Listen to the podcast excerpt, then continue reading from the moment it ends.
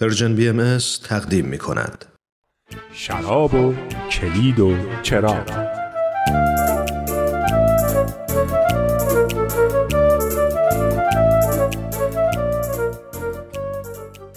اوقاتتون خوش و عید رضوانتون مبارک.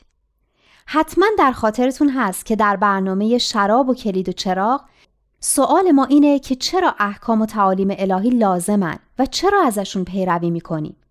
تا اینجا گفتیم که اونا مبتنی بر قوانین حاکم بر حیات روحانی ما هستند و برای پیشرفت سالم و هماهنگ فرد و جامعه لازمن. گفتیم که باعث تواندهی نوع بشرن و قدرت‌های روحانی انسان رو پرورش میدن.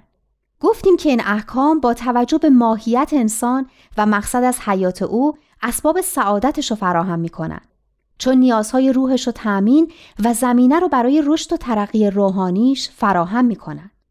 حالا می‌خوایم بگیم که انسان رو به سوی آزادی حقیقی هدایت می‌کنن. چطور احکام الهی که ما رو از خیلی از کارا برحضر میدارن و به خیلی از کارها امر می‌کنن به ما آزادی میدن؟ قضیه برعکس نیست؟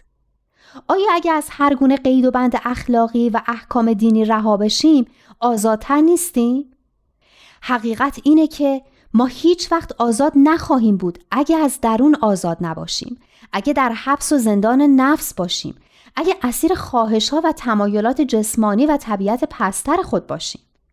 تصویری که به ذهنم میاد تصویر اسب سرکشیه که با سرعت در دشت و کوه و دمن میتازه و کسی رو که با تنابی بهش بسته شده روی خاک و سنگ و گل به دنبال خودش میکشونه و می‌بره.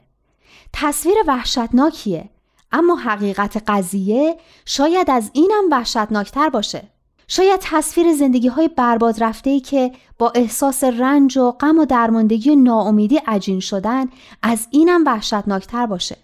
اون چه که به ما قدرت و انضباط میده تا تناب اسارت و پاره و اون اسب سرکش رو رام کنیم اون چیزی که باعث میشه بتونیم بر پشتش بشینیم و اونو به هر طرف که خودمون اراده می‌کنیم بکشونیم تعالیم و احکام الهیه این قدرت رو تعالیم الهی به ما میدن چون قوای روحانی رو که در وجود ما هست بیدار و تقویت می‌کنن.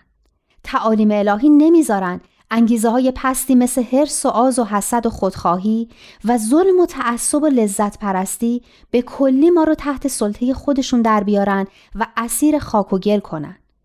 اونا به ما پر پرواز میدن و ما رو به فضاهای نامحدود روحانی هدایت می‌کنن.